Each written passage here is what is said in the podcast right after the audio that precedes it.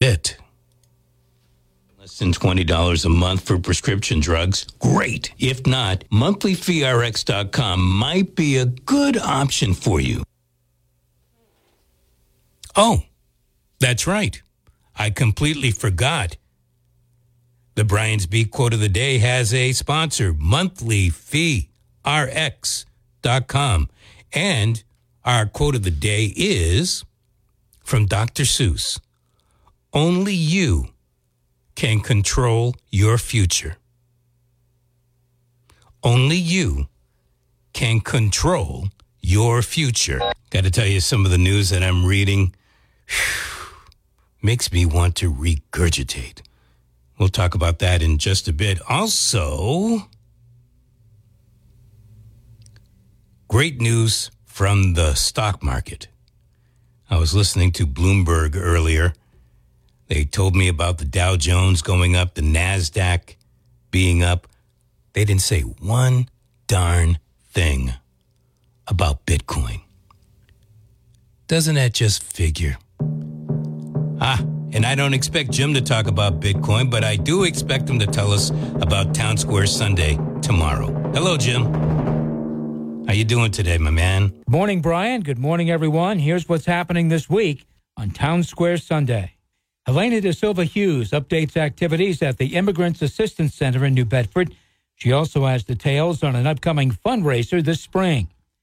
And New Bedford Light columnist Jack Spillane joins us with some observations about school libraries, many of which have been shut down in local school districts. And Cheryl Bartlett, CEO of the New Bedford Community Health Center, gives us the latest on COVID 19. Join me for Town Square Sunday, Sunday morning at 6 and 11 on 1420 WBSM 99.5 FM. And I wonder why those school libraries have been closed down. Again, you can hear Jim's program tomorrow starting at 6 o'clock, 7 o'clock. Which one did he say? But I know it's back at 11. Either way, 508 996 0500. The Dow up, NASDAQ up, Bitcoin really, really, you know, I look at the Dow, don't know that much about it, but I look at it. Same with NASDAQ. Neither of them went up the past couple of days or the past week the way Bitcoin did. It's time now for the Bitcoin Biz Barometer, where we measure the universal crypto marketplace. I'll, I'll come back to Bitcoin. Dogecoin actually made it back into the top seven, back in its familiar number seven slot, 14 cents for one of those little doggies. Cardano at six, up 14 cents from last week at this time, coming in at 74 cents. XRP at 62 cents, it's up 7 cents. Solana had a nice jump, 20 bucks up to $129 for Solana Solana. Binance Coin coming in at $410 this morning. That's up $54 from last week at this time. Ethereum, 2,776. That is up $652 from last week at this time. Bitcoin. Earlier in the week, latter part of the week, but a few days ago, Bitcoin crossed over $60,000. 60 thou for one Bitcoin. This morning, when I took the numbers, it was just under 62,000. And I believe, I believe it actually got as high as 64 thou, but it's come down just a little bit. $61,974 is what it read when I did the numbers just a little while ago. That is $10,253 higher than last week at this particular time. So go take that NASDAQ. Say wow to the Dow all you want. Your stuff didn't go up like that. Now, granted, granted, you have a lot more companies on the exchange and a lot more companies on NASDAQ. That's mostly a tech, haven. But Bitcoin, one, one thing, Bitcoin. It's not like you've got Bitcoin X, Bitcoin Y, Bitcoin Z.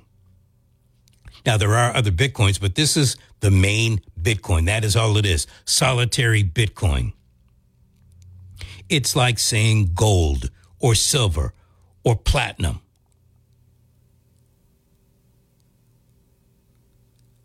Sixty-one thousand nine hundred seventy-four dollars. That's where it's at now. Now, and I'm sorry I didn't do the numbers, but I know if I were to say if you bought that Bitcoin last year at this time, you'd be up about 30,000 bucks. Yeah. I'll double check, but I'm pretty sure you'd be up about 30,000. So let's just remember that. Not that you're going to go out and buy it or you're going to sit there and say, wow, I wish I'd gotten in at the time. Now, what? When's the best time to plant a tree? 20 years ago. When's the next best? Today. Same thing with Bitcoin. I'm not trying to push you onto it, even though it sounds that way. 61,974. When we go into the next break, I will take a look at the numbers to see exactly where Bitcoin was last year at this time and maybe even the year before that. okay. Let's get busy. I was in studio with Barry yesterday afternoon, and he told me about the story that he found on the Tampa Free Press. Tampa, as in Florida, Tampa Free Press. Massachusetts eyes Medicaid funds to pay for migrant housing.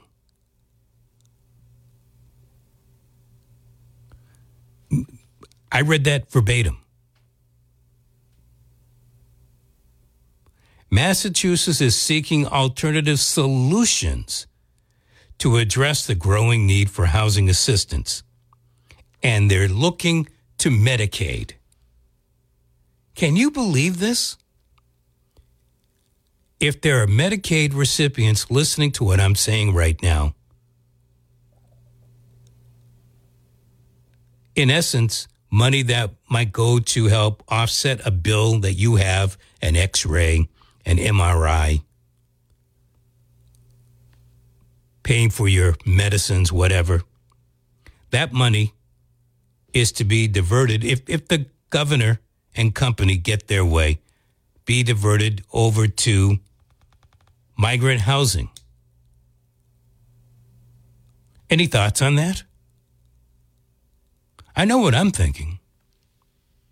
How much money? Um, a couple of ducats. A couple of billion ducats. Two billion dollars is the estimated federal reimbursement. So now you can put both hands up in the air and kind of do that scale of justice. Do you want to pay for it with your state tax dollars or do you want to pay with your federal tax dollars? Either way, guess who's going to pay? According to Axios, the state aims to offer up to six months of housing assistance through Medicaid. This plan comes as emergency assistance shelters in the state have reached capacity due to the influx of migrants. Hmm. Now, apparently, as the Healey administration offered this plan up to the feds, because if you want federal reimbursement, you have to have some kind of plan. apparently the people that are going to get this housing assistance would normally qualify for Medicaid. One, if you don't want to, I will.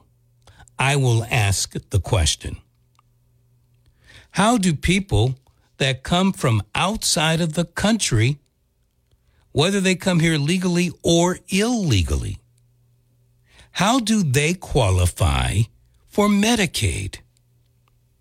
In fact, and, and, and, I could be wrong about this, but if you are a legal immigrant, I don't think you qualify for Medicaid. I think one of the stipulations about being a legal immigrant is you got to be able to take care of yourself, or somebody else has to be able to take care of you. So, how? Why?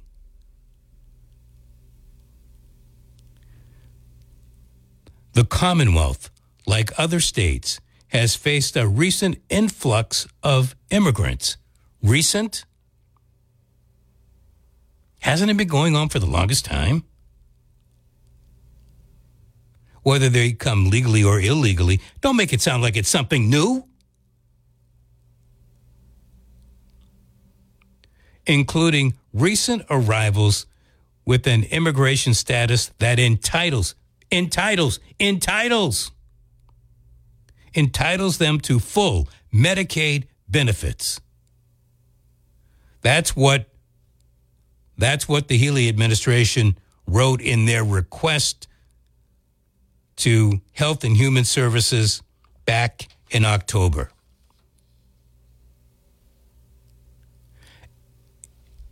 I want if if you are a in-state and you've lived here for a while, you are a U.S. citizen, and you happen to be on Medicaid. And by the way, you could be on Medicaid and not be a U.S. citizen. You could be a legal resident and everything was going well, and all of a sudden you, you do qualify. My question to you is how do you feel about the Healey administration applying for, for Medicaid reimbursement for those that are here illegally. Now, I admit that some of those that are here illegally today may actually end up being here legally tomorrow, whenever tomorrow may be. But at this particular time, whatever happened to just say no? So, and that begs the question the Biden administration hasn't answered the request as of this time. What do you think is behind all of this? Yeah, I, I, I know the Commonwealth is in financial dire straits. But don't you believe somehow, some way, somewhere that you would have found out this information because, quite frankly, it wasn't forthcoming by the Healey administration. And I guess it took a little while because this request goes back to October of last year. That stated, we found out about it. I found out about it through Barry on his program yesterday, which would have been March 1st. So let's see October, November, December, January, February. We'll say five months. That's a, that's a long time for us not to know. And if it had to been for a reporter by the name of Brian Burns with the Tampa Free Press, we might not know about this story right now. So I, I wonder if those that are on Medicaid are planning some type of protest to try to save their, their reimbursement. Look, Medicaid is for health related issues, not housing related issues. Sometimes it's as simple as that. Oh, how about this one? According to the, the story, I'm going to read, read it, the sentence directly for you. The availability of federal reimbursements would not only alleviate the financial burden on Massachusetts, but also incentivize other states to explore similar approaches. Let me come back to what I said earlier. You got a choice. You want to pay for it through your state tax dollars or your federal tax dollars. And you might be thinking, well, the state tax dollars will be more because there are fewer of us. Until all 50 states start doing it. Then what? This, I, I, I want to say it's unbelievable. I really do. But you know what? So much crap goes on, it's hard to say, I find this hard to believe. It really is. Hmm. Any comments for Governor Healey and, and this grandiose request? No, I, okay. I know. I need to calm down. $2 billion isn't that much money in the grand scheme of things. Maybe, maybe what Governor Healey is hoping for is that the folks that are here in the Commonwealth, residents of Massachusetts on Medicaid, will get out and go up to the State House and complain, vehemently complain, have those signs, hey, hey, ho, ho, don't play with my Medicaid, go home. Whatever, you know. Maybe that's what she's hoping for. But I'll tell you one thing will happen. If you're if you're like me, not a big fan of Medicare or Medicaid, and, and I find myself on Medicare, what this will do, this will solidify Medicare, uh, excuse me, Medicaid. Because if you get the Medicaid recipients out there complaining, how how does any administration turn around and say, "Well, you guys shouldn't have been out there complaining in the first place. You're the recipients." But then you have to you have to congratulate them for doing it. All right, let's hear from you. 508 996 0500. That's how you get on the program today. You're first up. Hello.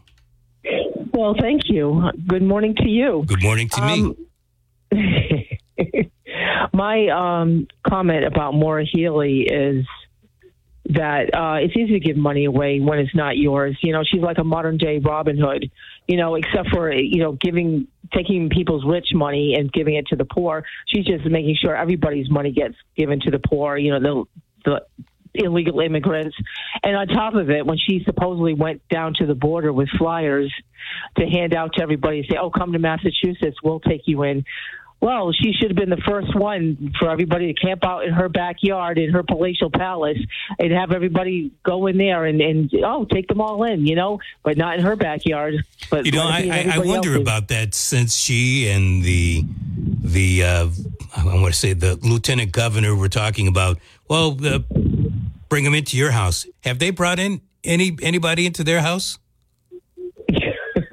I, highly, highly doubt it. well, look, I think if you're going to talk like that, you you should lead the way. Maybe if she did, maybe exactly. and, and, Andrea Campbell and I, uh, whatever the other one's name is, you know, if, if, if the three witches, I mean, excuse me, if the three women would would go out and lead by example, maybe others would follow. That's right, right. It starts with them. You know, if you're going to open your mouth and you're going to go and make a difference and do all these grand, grandiose things that she thinks she's doing, you know, on the taxpayers' backs, you know, it's like I said, it's easy to give money away when it's not yours. It's easy to be the hero and be that modern day Robin Hood and say, "Oh, we'll help everybody out." You know, everybody from everywhere in every corner of the world. You know, it just it just doesn't work like that. It does for them. Oh, but you know they're not they're not heroes in our eyes. No. like you, Brian, I'm I'm really mad about this whole thing. I'm I'm very angry about it. You know, It's like I've had enough. It's like every day you Ex- hear more and more. I, I'm waiting for the day when somebody says we're doing a Boston Tea Party or uh, something similar to it. Thank you much for your call. I do Oh, appreciate you're it. welcome. And have a great 508, day. you too. 508 996 0500. Hello. Hello, good morning, Brian. Good morning, Brian. So, are you saying that, you know, you'd expect that people would be upset or outraged or, you know, surprised that now medical benefits are being provided to these people? I'm, I'm not sure. No, What no. What? So Medicare, Medicaid. Excuse me. I, I don't want to confuse them, although they're both uh, government programs. Medicaid is money that gets used for health benefits for people that are indigent. You probably know that. However, Right. I, I don't gov- know the difference between Medicaid or Medicare uh, or what, whatever. yes, Med- I, I. Medicare is for people 65 and older. Medicaid is for people that are indigent. So, Okay. what Governor Healey has proposed, her administration has proposed, is that some of the money that would normally go for Medicaid for health be deferred over to, uh, transferred, not deferred, transferred over to help with housing of migrants. But here's the thing I, I don't understand. All of the money, every single cent of the money that is sustaining these immigrants from the day they cross the border is all being diverted from somewhere. It's all being diverted from what, Some other program. you know, and Yeah. from whatever program taxpayers um, felt as though they were paying into. So to me, and I've been saying this for three years, and then come up with this now that everyone else is outraged. I've been battling, you know, with Marcus and every one of them that thought this was all well and good. I said, we don't have an immigration policy that is supposedly working. So we need to do that first. Why do we have people here that cannot go to work? They're like, well, it's broken, so we have to like come in through the back door and subvert all the laws. I'm like, wait a minute, wait a minute.